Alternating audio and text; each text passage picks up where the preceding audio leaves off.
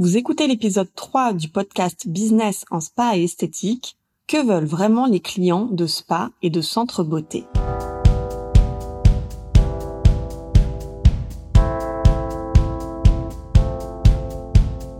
Bonjour et bienvenue. Je suis Tiffaine Modeste et je suis ravie de vous retrouver sur le podcast Business en spa et esthétique, le premier podcast du secteur du spa et de l'esthétique en France. À chaque épisode, je vous propose de découvrir les meilleures astuces que j'ai mises en place au cours de ma carrière et qui m'ont permis d'atteindre le million d'euros de chiffre d'affaires dans mon spa, les outils que je partage avec nos clientes et leurs histoires de réussite, et les témoignages des grands acteurs de notre secteur.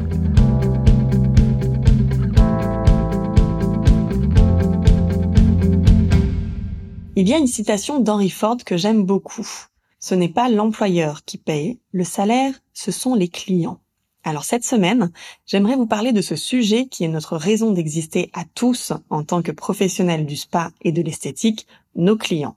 Je vous avais déjà parlé dans l'épisode 1, notre secteur est en pleine mutation et un des facteurs principaux de cette évolution, c'est le fait que notre clientèle change et évolue.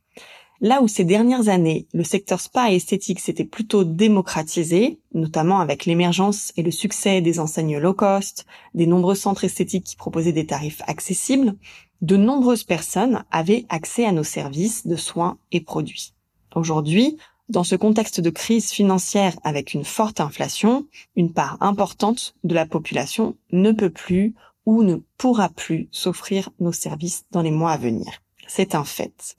La situation d'ailleurs semble paradoxale puisque d'un côté, nous vivons dans une époque où la quête de bien-être est de plus en plus puissante, voire vitale chez les individus, et d'un autre côté, de moins en moins de personnes pourront y accéder financièrement.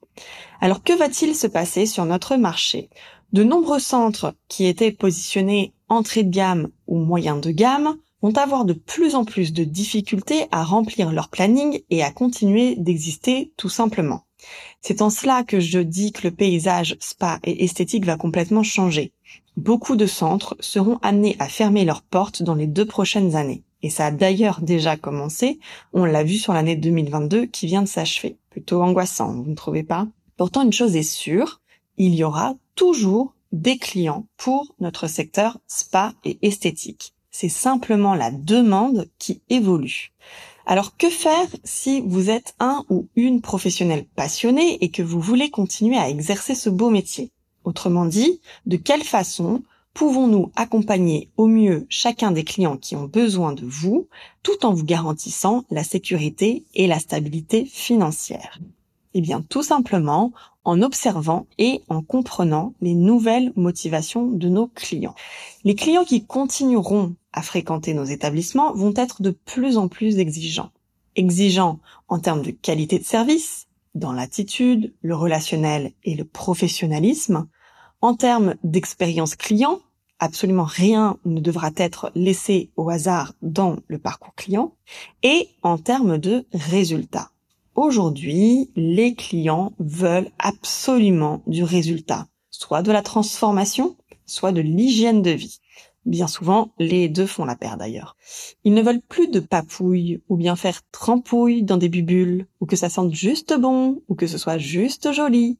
Ils veulent constater les effets et bienfaits des soins de spa et d'esthétique. Pour eux, fréquenter un spa et un centre beauté fait partie de leur hygiène de vie et ils veulent que ça ait un impact réel et plus juste un moment sympa qu'ils peuvent faire de temps en temps. Nos clients d'aujourd'hui et de demain veulent apprendre ce qu'ils doivent faire pour se sentir mieux, pour avoir une peau saine et harmonieuse. Ils veulent savoir ce qu'il leur faut en fonction de leur physiologie à eux, de leur métabolisme à eux, en fonction des événements ou des situations de vie qu'ils sont en train de vivre là, maintenant. Les résultats dont nous parlons peuvent prendre différentes formes. Ils veulent soit transformer leur peau, grâce aux soins visage, aux épilations, soit transformer leur silhouette grâce aux soins et programmes minceurs, soit se sentir mieux grâce aux prestations de bien-être comme les massages ou les équipements aquatiques, ou enfin, ils veulent se mettre en valeur, avoir une meilleure image ou estime de soi grâce à des prestations esthétiques comme le maquillage, les ongles et la beauté du regard. Bref, tous les clients veulent du résultat et encore plus que jamais.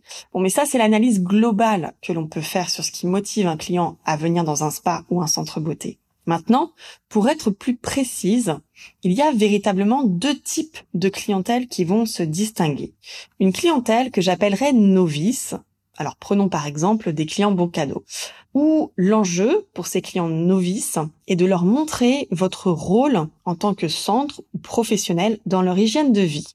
Il vous faut impérativement leur montrer à ces clients que votre existence et votre métier permettent de les aider à entretenir leur capital vital, énergie, bien-être, entretien.